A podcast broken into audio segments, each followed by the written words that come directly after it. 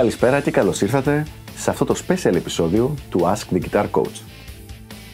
Σήμερα έχουμε μια πάρα πολύ ωραία ερώτηση από ένα φίλο, ο οποίος λέει Τώρα που έχω αρχίσει να παίζω μερικά χρόνια, βλέπω ότι σε διάφορα κομμάτια χρειάζομαι να έχω drop D κούρδισμα ή να είναι ξεκούρδιστη κιθάρα ή να είναι σε μη ύφεση. Κάποια θέλουν 7 χορδί, κάποια θέλουν 8 χορδί και πάει λέγοντας. Δεν έχω χρήματα να αγοράσω 10 κιθάρες. Οπότε ήθελα να σε ρωτήσω, εσύ τι χρησιμοποιείς και πώς το έχεις κάνει το όλο θέμα πιο πρακτικό; Φίλε, πολύ καλή ερώτηση και μου ρωτάνε και αρκετά σπάνια για αυτό το θέμα. Λοιπόν, θα σου πω τι έχω κάνει εγώ. Έχω απλουστεύσει πάρα πολύ το setup μου, ε, γιατί, όχι γιατί δεν μπορούσα να τις έχω τις κιθάρες στο σπίτι, αλλά γιατί χρειαζόταν για στούντιο λόγους να τις κουβαλάω μαζί. Και φυσικά, όπως καταλαβαίνεις, δεν είναι πρακτικό να κουβαλάς 5-6 κιθάρες. Ω εκ τούτου, έχω απλουστεύσει την όλη κατάσταση σε δύο όργανα.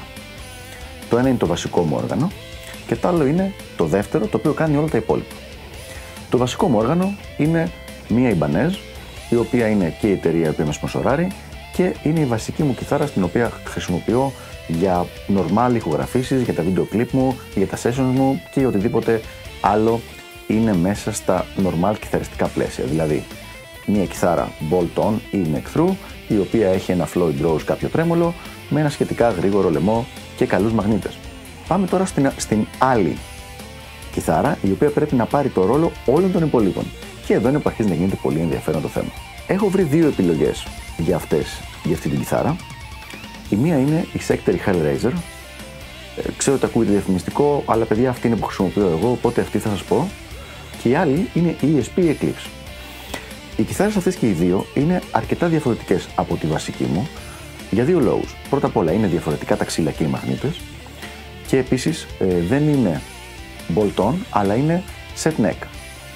Αλλά το πιο σημαντικό είναι ότι δεν έχουν τρέμολο.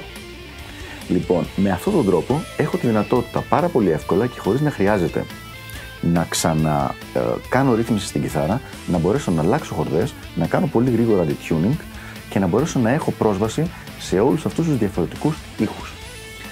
Επίσης η άλλη διαφορά που κάνω είναι ότι αντί να χρησιμοποιώ σε αυτή τη δεύτερη κιθάρα 9 χορδές που είναι το standard set που χρησιμοποιώ στην Ibanez μου, χρησιμοποιώ δεκάρες, εντεκάρες, μερικές φορές και δωδεκάρες. Ένα πολύ συνηθισμένο set λοιπόν είναι 11 στις κάτω μισές, στις, στα καντίνια και δωδεκάρες στις πάνω. Αλλά η κιθάρα ολόκληρη είναι χαμηλωμένη σε ρε ή και μερικές φορές και σε ντοδίεση δηλαδή ένα full τριμητόνιο κάτω από το κανονικό κούρδισμα. Με αυτόν τον τρόπο λοιπόν έχω το βασικό μου όργανο που είναι πάντα έτοιμο, πάντα ίδιο, έχει τις χορδές που θέλω, το, το action που θέλω και είμαι έτοιμος να κάνω ό,τι χρειαστεί σε κατάσταση εχμής κατά κάποιο τρόπο πάνω στο όργανο αυτό, δεν αλλάζει δηλαδή. Και υπάρχει και η δεύτερη κιθάρα που είναι για τα βαριά ρίφ, για οτιδήποτε χρειάζεται ξεκουρδίσματα, για οτιδήποτε χρειαστεί 7 χορδί ή οτιδήποτε τέτοιο, που χρησιμοποιείται για αυτά. Τώρα, τι γίνεται με τις 7 χορδε και τις 8 χορδε. Όσο αφορά την ESP, επειδή είναι καθαρά εξάχορδη κιθάρα, το μόνο που μπορείς να κάνεις είναι να κατεβάσεις την έκτη χορδή αρκετά χαμηλά ώστε να είναι ας πούμε, σε do δίεση ή σε do μερικέ φορές.